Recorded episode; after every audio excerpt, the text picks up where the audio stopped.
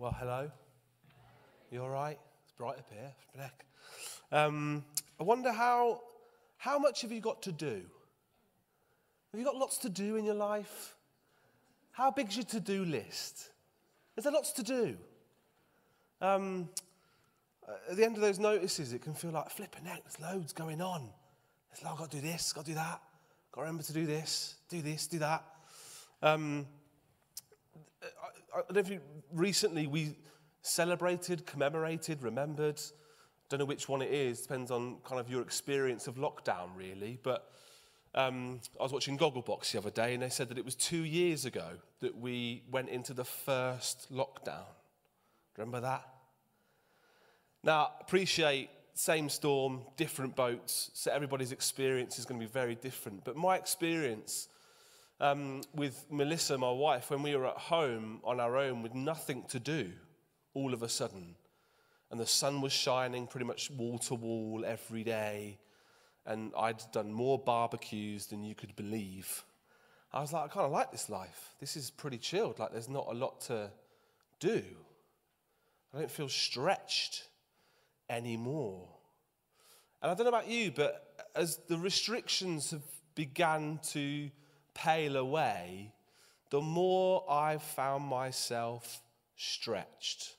Anybody else? Maybe it's because teachers are putting more of pressure on you because you know these mock exams now these might actually mean that these are your results to get into the university that you're hoping to get into Maybe you're sitting at university and there's more pressure on the grades that you're going to have to get and the papers you're going to have to do and the presentations that you're going to have to do. It just seems like someone's turned a notch up a little bit. You know, we see it in the news, don't we, that the NHS is under extreme pressure.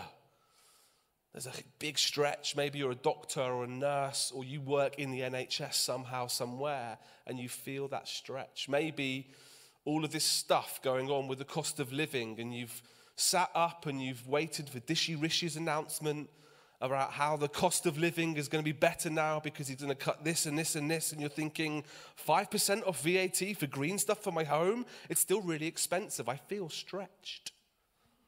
Right? Maybe you're a parent or um, you're, you're in a marriage right now, and actually your relationship with your kids is really a stretch.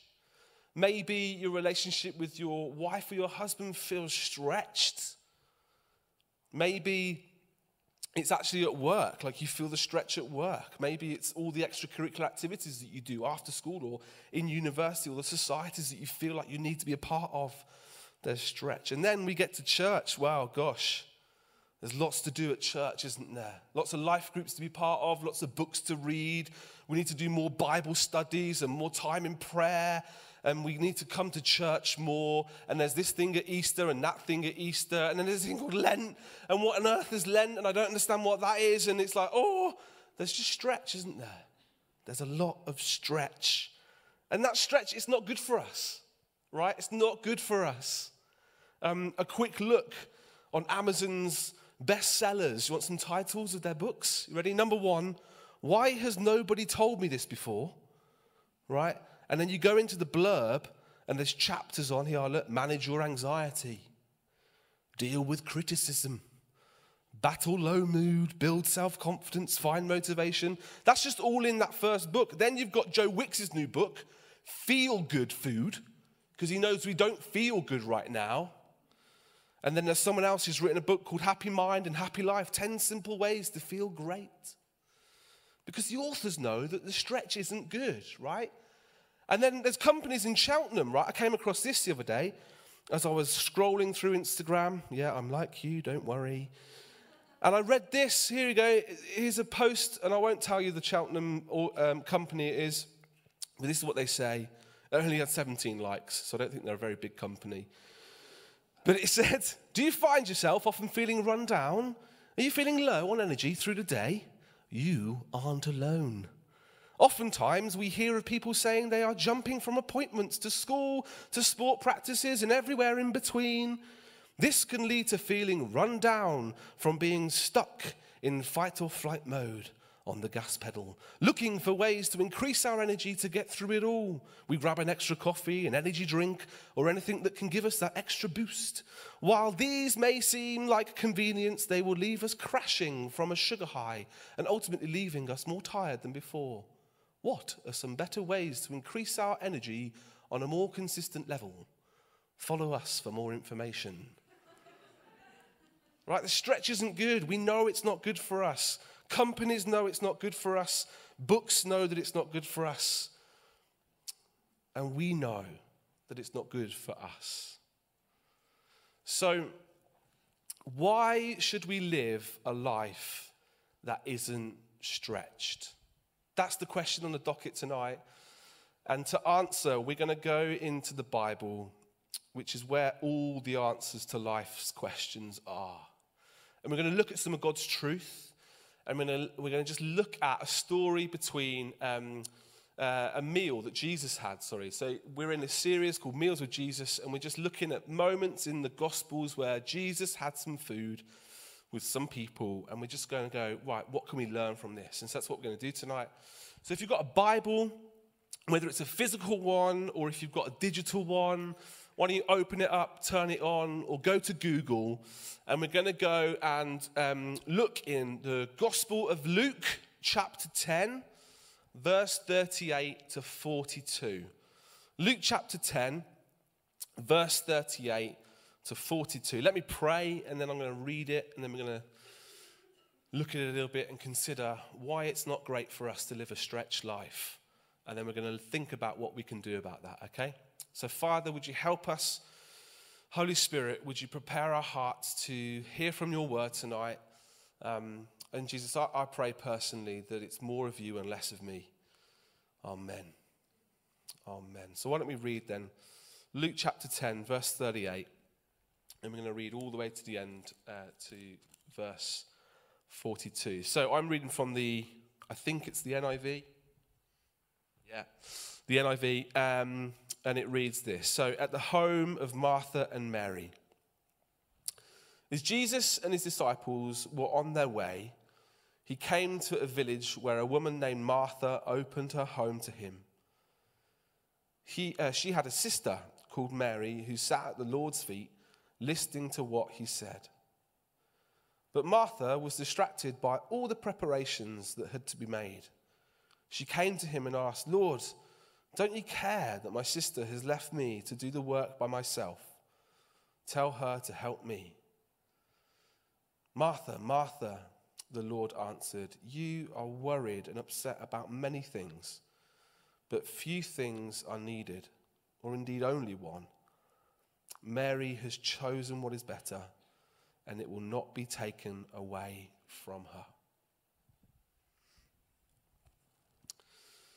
So, the first thing I want to say is that what we do is important. Okay, what we do is important, but who we are is more important. That's the first thing I want to say. You know, we, we live in a society that is defined by our achievements. Okay? So, the way in which we construct an identity in this world, in this society, is by achieving certain things. And so you are literally, our society tells us, that you are what you do. So the grades that you get, that's who you are. The, the, the achievements that you make in sport, that's who you are. How many followers defines that's who you are.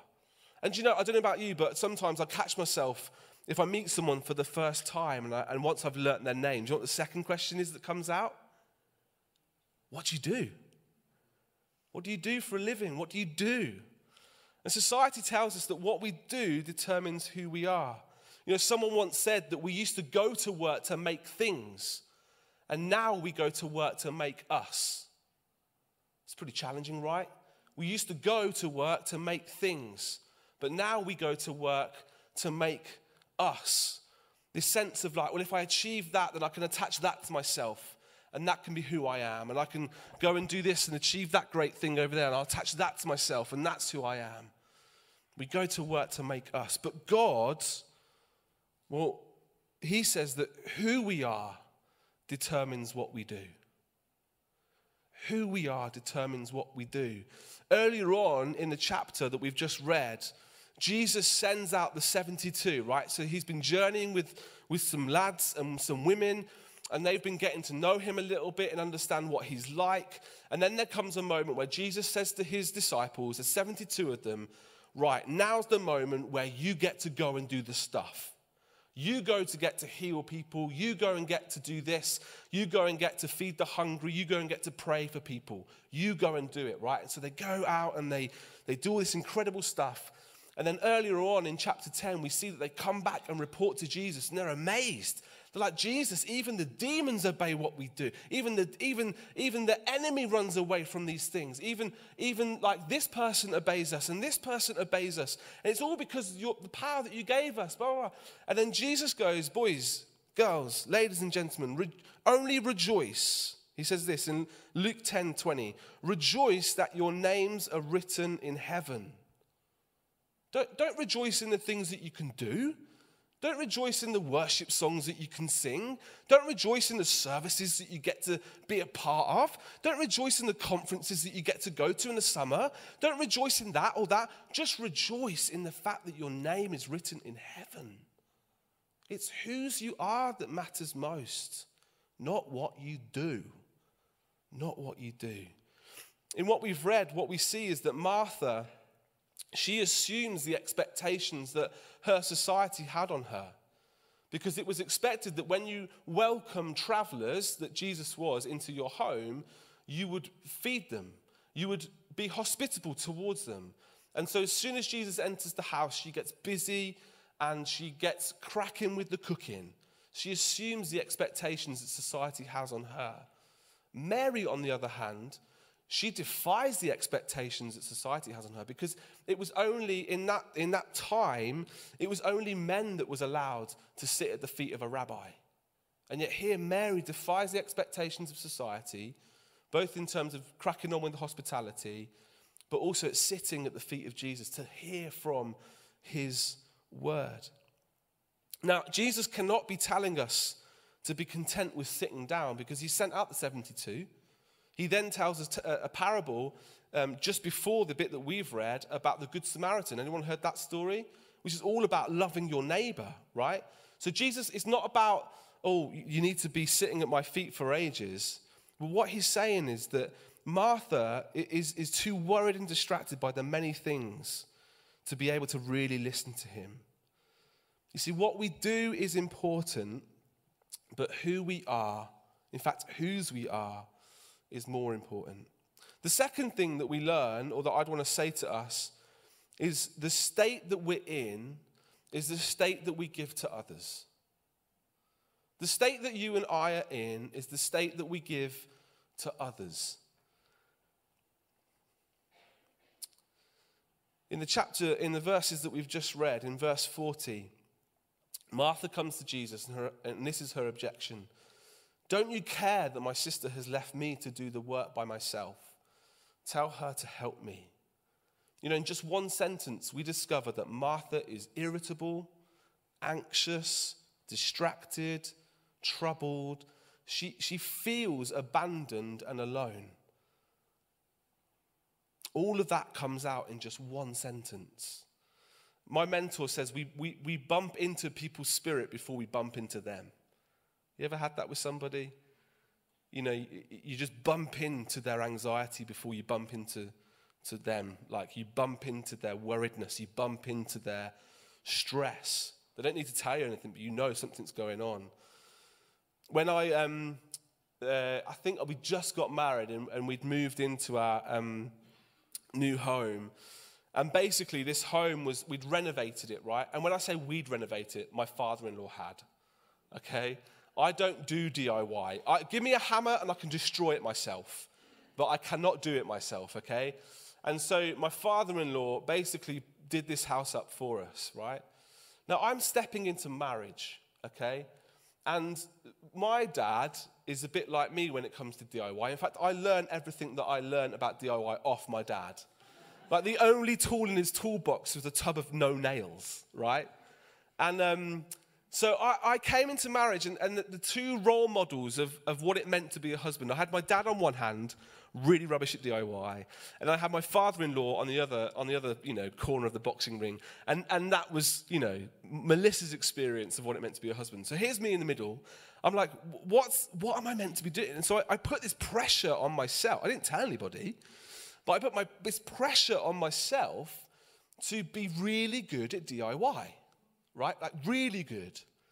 I don't have any tools in anywhere. Like, but I, this was it. I was like, no, this is I am the man of the house, and I will do DIY. Anyway, fast forward to like day two of living with Melissa into marriage. We've come away from, like, come home from honeymoon. It's been great. Now, anyway, we've been to IKEA, all right, and we've come home, and I've got bare lampshades to put up, right? So many. So I attempt the first one, and I'm up this step ladder, and I'm on my own, and Liz is potting around in the kitchen, putting the pots and pans away, whatever. And anyway, so I'm up this like thing, and, and basically I'm trying to do this lampshade as best as I can. I've got all this pressure on me to be this person, this man who knows how to DIY, right? And I'm really struggling with this lampshade. And then I flipped and I, and I effed and jeffed, and this lampshade got it. And I launched it across the room. And Melissa came in, she was like, What on earth is happening? I'm like, I can't do it. And I broke, I genuinely, I broke down. Like, I had this absolute, like, I just broke, I cried and I cried and I cried. And I went like a little toddler. I went and sat on the corner of the stairs at home, and I just slumped, went, hmm. I can't do it. And Melissa came over and it, and it all came out. And I've been carrying that for so long and I've been trying to hide it and I've been trying to keep it away. But Melissa bumped into it. You know, the state that I was in was the state that Melissa got. You know, and, and she was great and she calmed me down and, you know, made me a cup of tea, which solves all life's problems, doesn't it? Well, Jesus does as well, but, you know. Um, and, and we achieved the lampshade and, and we fixed it, right? And it worked and it was fine. But the state that we're in is the state that we give to others. And so, how, how much of our activity, you know, how much of that, like, is really about, is, is really about us? How much of our following of Jesus, how much of our activity is really about us? You know, Martha's concern was with herself. Do you see that? Her objection was, Don't you care that my sister has left me to do the work by myself? And, and Jesus' response, it, it wasn't to condemn her activity, right? And that's not what I'm trying to do here. I'm not, I'm, uh, and Jesus isn't saying that either. He's not trying to have a go at us having a go. But what he is trying to do in this moment is he's trying to point out that Martha's main motivation is, is anxiety. To just about everybody else present, Martha's serving probably appeared to flow from a gracious place where it's all about the other people. It's all about the colleagues. It's all about my mates. It's all about the people I'm leading in worship. It's all about the people I'm speaking to. It's all about, you know, but actually, Jesus discerned differently, and he saw that Martha was serving out of anxiety and not grace. The state that we're in is the state that we give to others. Okay, that's the second thing. The third and final thing, before we move on to get a bit practical, is that we cannot give what we do not possess. We cannot give what we do not possess. My dad, when, when I was younger, he always used to say to me, if, if I've got it, son, you can have it. Um, and he never had it, and that's okay.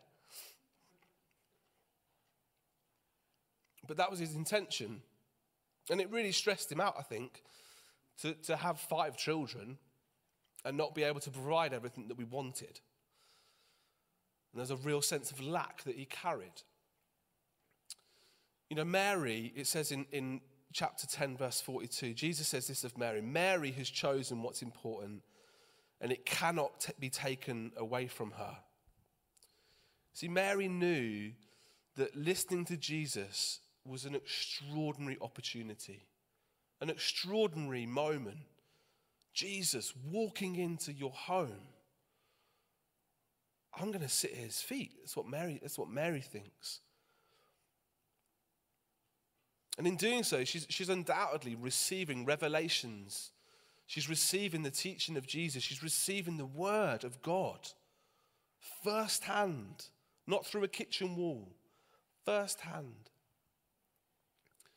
And she has all this thing, she, all this stuff stored up now, right? She's received revelation. She's received unconditional love. She's received grace.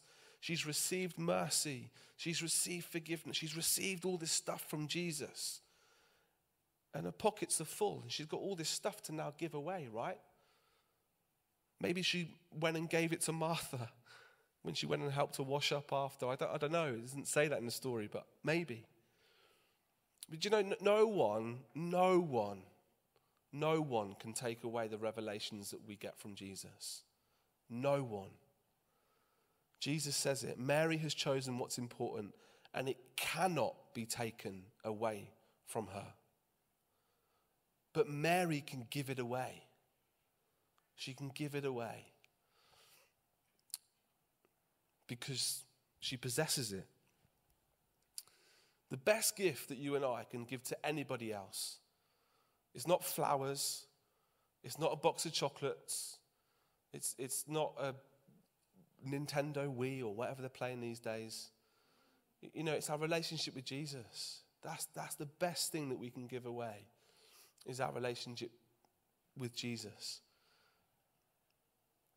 You know, by sitting at Jesus' feet, Mary shows that all our activity ought to be grounded in a lively personal relationship with Jesus. All of our activity, not just the stuff that we class as church, right? All of your activity. When you're at work and you're doing that email that you don't want to send, I've got loads of them. Like, if that's grounded in a relationship with Jesus, like, I don't know, there's just something in that. You know, maybe you're coding or nursing someone's bandage or I don't know, whatever it is that you do at work or in your week or at school or at university. Like, it's all, all of our activity got to be grounded in a personal relationship with Jesus. You know, Martha's generous service, remember, it's not minimized by Jesus. This isn't, this isn't about being Mary or Martha. There's no choice here. It's both and, right? You know, Martha, Martha worries um, show that her service needs to be grounded in, a, in the Mary kind of love for Jesus, right? Together, the sisters embody the truth that generosity and love of God, they're like intertwined realities, just like a sister's love. It's not either or, it's both and. So let me just um, wrap up before we get into something a bit more practical. Um, so, fo- look, following Jesus, it means becoming both like Mary and Martha. Love your neighbor and love God. They're mutually reinforcing. Um, but our doing for God, like remember this if anything, but our doing for God, it's got to flow out of being with God. It's, it's got to. Because what we do is important, but who we are is more important. Because the state that we're in is a state we give to others. And we cannot give what we do not possess. So, how then can we make sure that activity for God flows from a life with God? Well, the first um, is to say no in order to say yes. The first one is to say no in order to say yes. The reality is, if, if we, if I, if I don't, sh- literally, because of the way I'm, I'm wired, if I don't schedule time with Jesus, it ain't going to happen. Like, it's, if it's not a priority in my own life, um, it's, everybody else's priorities are going to be my own priorities. That's the way it works, right? It's the kind of like analogy of when you go away on holiday, you know, and you've only got so much space in your suitcase, right? Um, it's like packing that suitcase with all your socks and your and your personal items, uh, and then you've you've not run out. You know, you've run out of space for all the really important stuff, and you've and you're trying to cram it in, right? And it's a bit like life's a bit like that. We've got to put the big stuff in first. And I would want to argue that as a follower of Jesus, time with Jesus is really important. But in a life that feels really stretched, in a, in a world that feels super busy, um, I know that I need to say no to some things in order to say yes to Jesus. Now, for me, like I've just become a dad, which is amazing, but it doesn't have to turn your world upside down. Like my time is no longer my own, right? And so there's some things it feels like I can't say no to. Like when Poppy is screaming because she needs milk, I can't be like, no, not right now, Poppy, because actually, spending time with Jesus. like I can't, I can't do that, right? But you know, and I know that there are things in our life that we, that we, we, we really can say no to, isn't there? There really is. Like, and I don't know what it is for you, but I know for me, my phone is a flipping little devil in my pocket.